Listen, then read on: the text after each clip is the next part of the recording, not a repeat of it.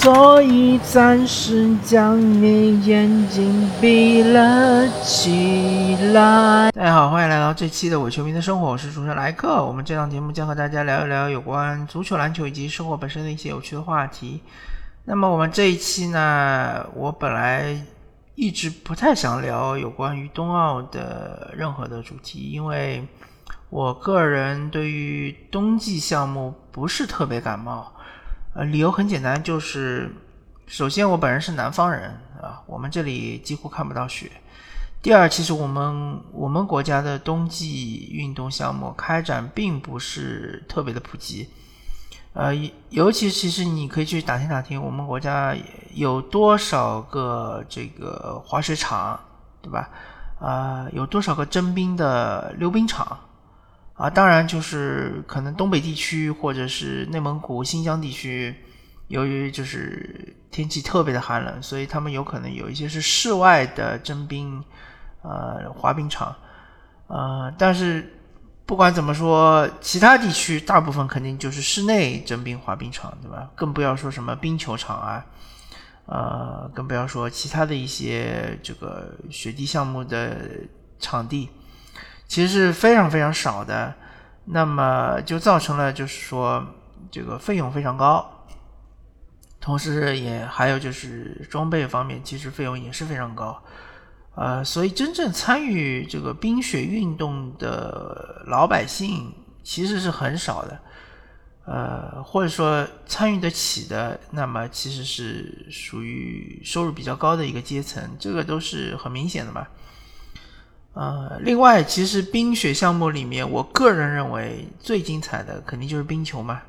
冰球作为冰雪项目里面，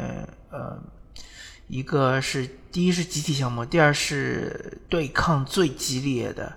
然后充满着身体对抗，甚至于有充满着暴力的这样一个运动，真的就是让人血脉喷张的，而且是有比分的这样的项目其实是比较罕见的。和这个就是非冰雪项目比较起来，可能能比较的像是世界第一运动足球、世界第二运动篮球，以及在北美地区非常受欢迎的像是橄榄球啊，我是说的美式橄榄球，以及欧洲包括澳大利亚、新西兰非常受欢迎的英式橄榄球，大概类比的就是这样的运动。所以就是说冰球绝对是冰雪项目里面皇冠上的明珠，但是我国的冰球的水平或者说我国对于冰球的推广其实力度是非常低的，非常非常低的。可能就是说我还是说在东北地区或者北方，像北京、河北就这种地方，可能会有冰球队，也可能会有冰球比赛。但是确实长江以南地区或者黄河以南地区就是完全没有听说过有冰球比赛。然后我们也没有说是和比如说北美的 NHL 就是世界最高顶级的冰球联赛有任何的合作，也许有，但是没有就是做过任何的宣传。然后也没有说我们有球员去 NHL 去打比赛，对吧？也没有说国家的体育台像是 CCTV5 CCTV5 加去转播过任何的 NHL 的比赛，或者甚至于就是你放一些录像也行啊，放一些集锦也行啊，也没有。所以其实就说那么多，我就觉得冰雪项目其实和我们生活离得太过遥远。那么我这一期呢，想聊一聊一个现象级的人物，就是谷爱凌小谷。小谷呢，他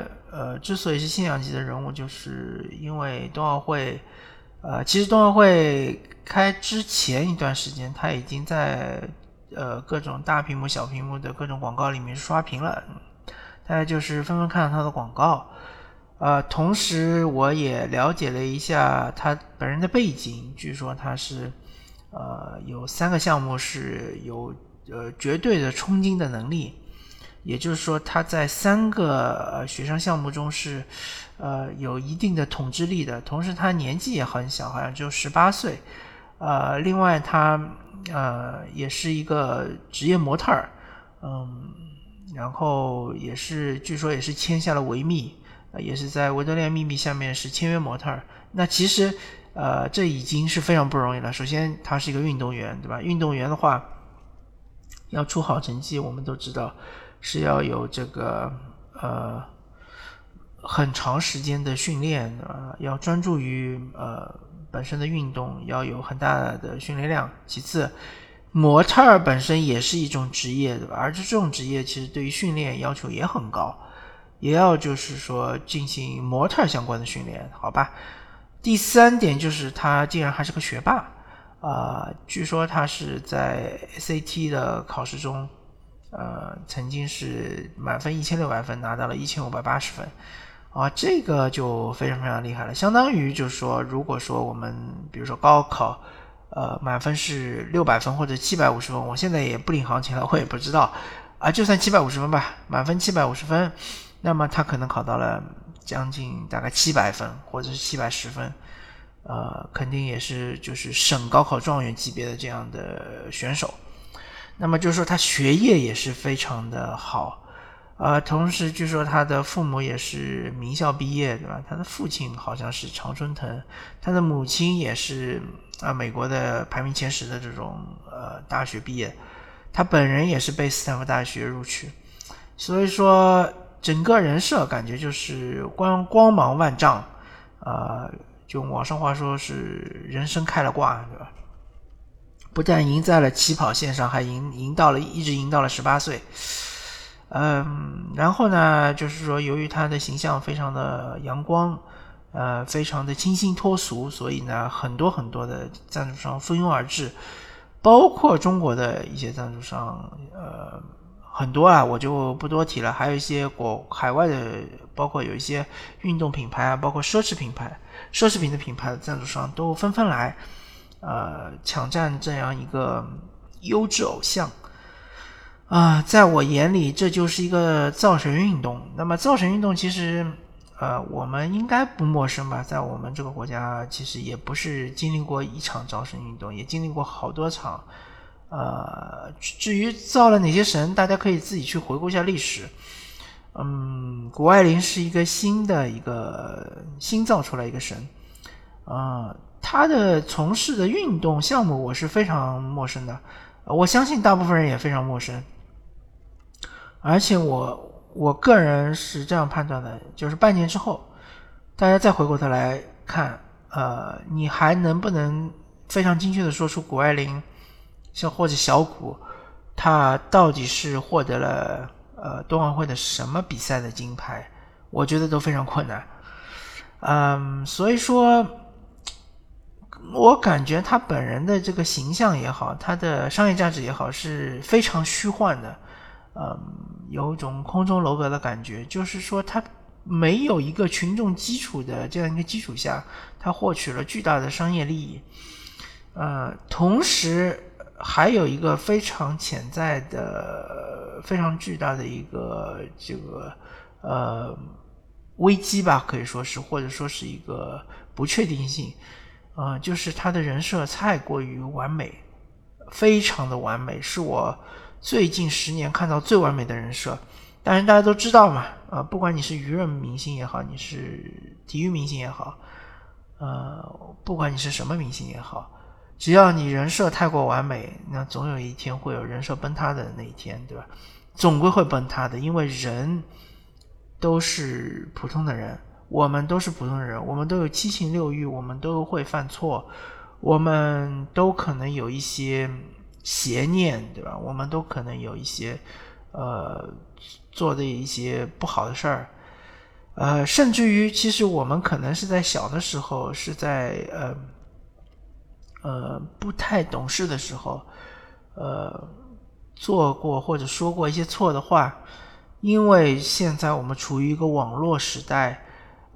我们的这个时代可以说是一个最好的时代，因为我们获取信息的渠道非常多，也可以说是个最坏的时代，因为我们的一举一动都会被网络记录下来，除非你是一个就是说除非你是一个不上网的人，对吧？否则的话你的一举一动都会被网络记录下来。所以说我觉得像小谷现在这个情况是非常危险的，很有可能是在某一天，人们或者某一些网友就会扒出他曾经说过的一句话，或者曾经做过的一些事，甚至于曾经的一个眼神，曾经 at 或者曾经转发，或者曾经是 like 谁的一个 Twitter、Instagram、微博啊，是任何一个社交媒体上的任何一句话，都会成为他人设崩塌的一个导火索。而且这个东西真的是防不胜防的。其实从小谷的这样一个造神运动，我个人是回忆起了两个偶像级的运动员，或者说是领军人物，就是他们在自己的领域是可以说是一个就是当他们巅峰的时候，在自己领域，在自己的运动领域可以说是神级的存在。那么第一个是孙杨，孙杨这个运动员，当他还处于巅峰的时候，其实我并不是特别喜欢他，因为我觉得这个运动员太过张扬，同时也是非常善于利用什么民族主义的这种情感啊什么的，就强调自己是黄种人，强调自己是中国人。但是现在回过头来，当孙杨他其实已经渐渐从我们的视线中淡忘了，从我们视线中淡出，从主流媒体中淡出了之后，我回过头来看孙杨这个运动员其实非常可爱。首先他获得成就其实是无需质疑的，除非能证明他从年轻的时候就开始不停的服用兴奋剂，就是说他所有获得成绩都是作弊的，不然的话其实在巅峰时期他已经是统治了游泳的中长距离，从800米到1500米，还有什么3000米我不知道有没有，反正就是还有反正就是这个中长距离的自由泳，他基本上统治了整个泳坛，是不折不扣的中国游泳的一个领军人物。说他是中国的菲尔普斯，中国游泳界的一哥，真的就是不为过，因为中国没有出过菲尔普斯这样的多金王，对吧？孙杨已经算是多金王了。同时他的性格其实就是棱角分明的，他其实是一个刺头嘛，他看什么看不惯他就会怼上。我记得他好像曾经就是由于和自己的体育品牌赞助商和国家队就是领奖服的品牌赞助商不一样的情况下，他就披了一件国旗，披了国旗上领奖台，主要的就是为了遮盖就是这个领奖服的赞助商的这个商标。那么他的意思就是说，我的商业价值，我的商业利益必须由我自己来掌握。同时他在这个广告啊，包括他在这个商业活动啊，其实和中国的这个体育协会，包括中国的游泳协会其实有很多很多的矛盾。还有就是说他因为就做过这个汽车广告，同时他也出现了酒驾的行为，还是就是说没有驾驶证的时候就做了汽车广告，我已经不太记得了，反正就是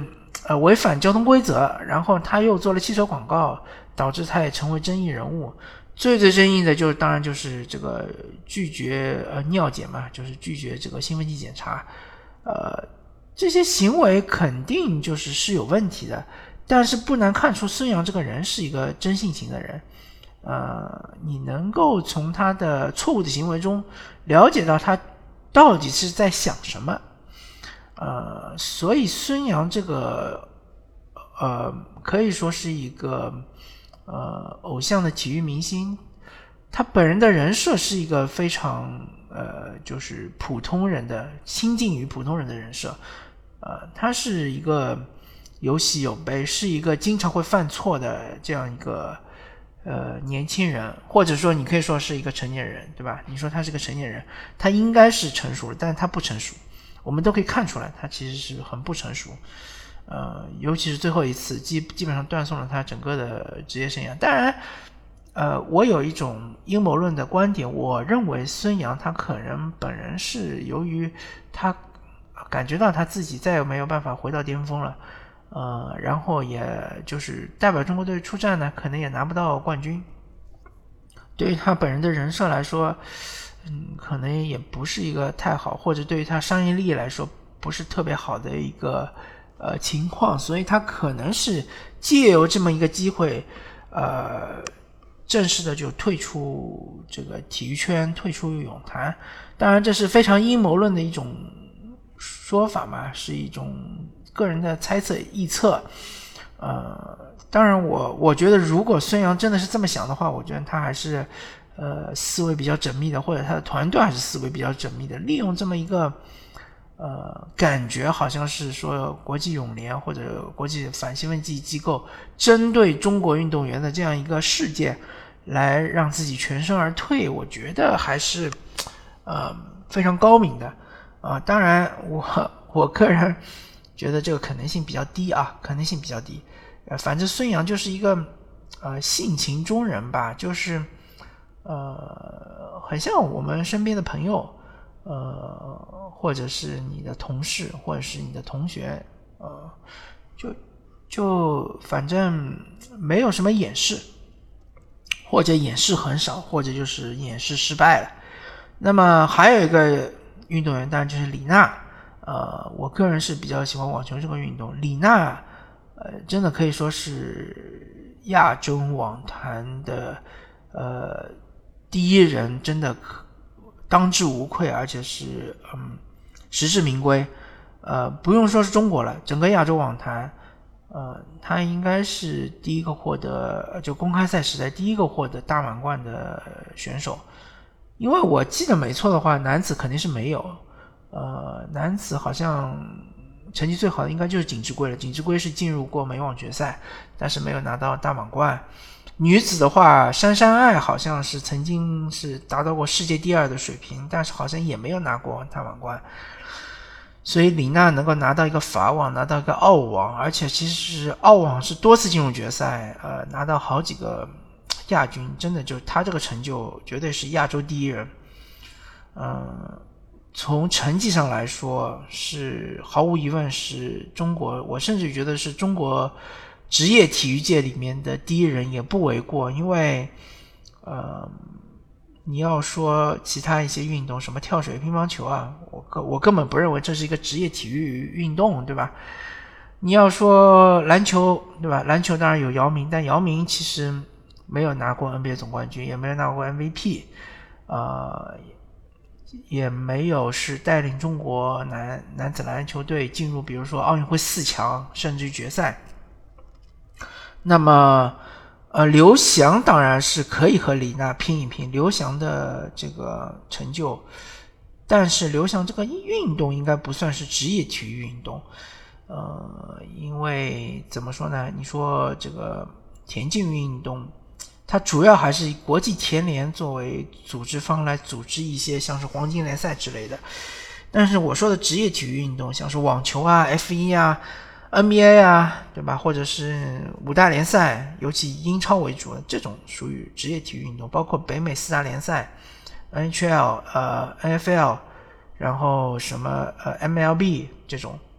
那肯定算是职业体育运动，所以李娜的成就真的就是再怎么吹都不为过。但李娜的性格我们都知道嘛，李娜她最出名的一个就是新闻发布会怼记者，而且她怼中国记者怼得非常厉害。据说是外媒，就是其他的一些国家的网球记者都很喜欢李娜，因为她就是不会说一些非常官方的话，他其实会说一些就是自己个人的真正的想法。但是我也不知道为什么，好像是有这种传言说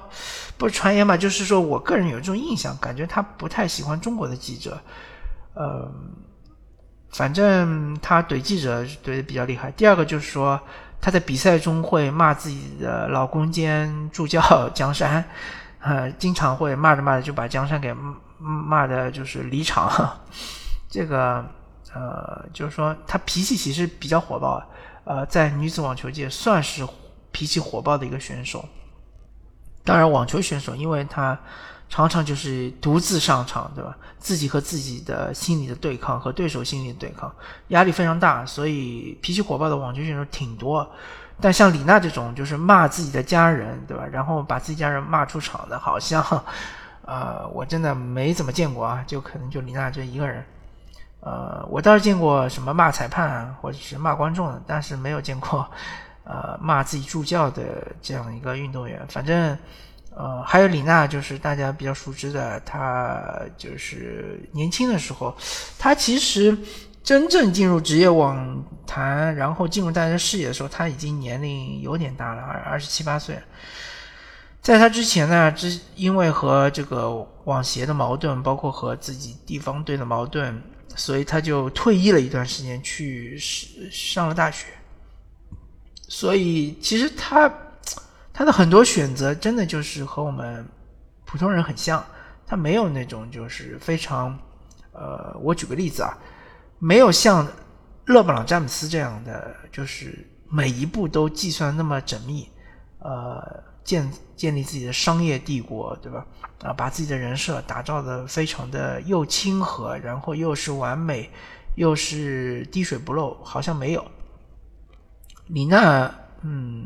成绩那么好的情况下，但她还是就是说非常展现自己的真实的想法，常常就是说会得罪人，对吧，会有时候出言不逊，有时候也是非常亲切可爱的，然后她这个说话有时候也是比较风趣，她怎么说呢？就是说，非常有血腥，对吧？然后也是常常也会犯错，或者说常常也会对抗体制。然后这样的就是球员，这样的优质偶像，其实对于国内的一些厂家来说，是比较头疼的。他们不知道怎么样包装他们，他们不知道怎么样包装他，不知道怎么样能够把它推向他的消费者，对吧？有可能他会常常说出一些话，惹怒了这个，比如说这个产品的消费者，对吧？所以其实我个人是比较欣赏李娜的，我也比较欣赏孙杨。老实说，因为之前我可能不太喜欢孙杨，但现在这段时间。到了现在这个地步，我其实还是比较欣赏孙杨。我对这两个球员的评价就是，他们是那种，这两个运动员，不好意思啊，李娜是球员，孙杨是运动员，他们真的是这种，运动天赋是惊人的，同时他们的性格是平易近人的，真的是平易近人。我所谓的平易近人，就是像一个真正的普通人，会犯错。会做一些不成熟的事情，会怎么说呢？会打破自己这种完美的形象，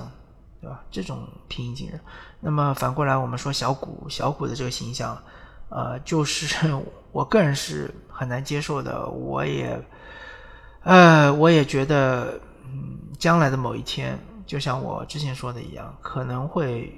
是出现问题的，而这个问题不知道是哪一天，对吧？而且他的这个项目我觉得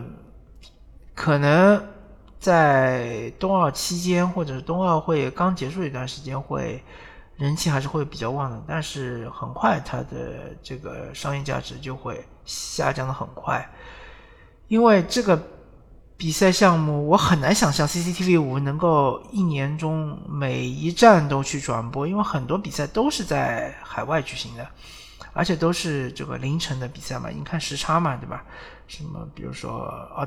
比如说在加拿大，比如说在什么瑞典啊、挪威啊这种比赛好像在国内是没有的，没有站的，对吧？我们也不会去承办的，因为这个东西不赚钱嘛，大家都知道。好吧，那么感谢大家收听这一期的《无成年生活》，我是主持人莱克，我们下期再见，拜拜。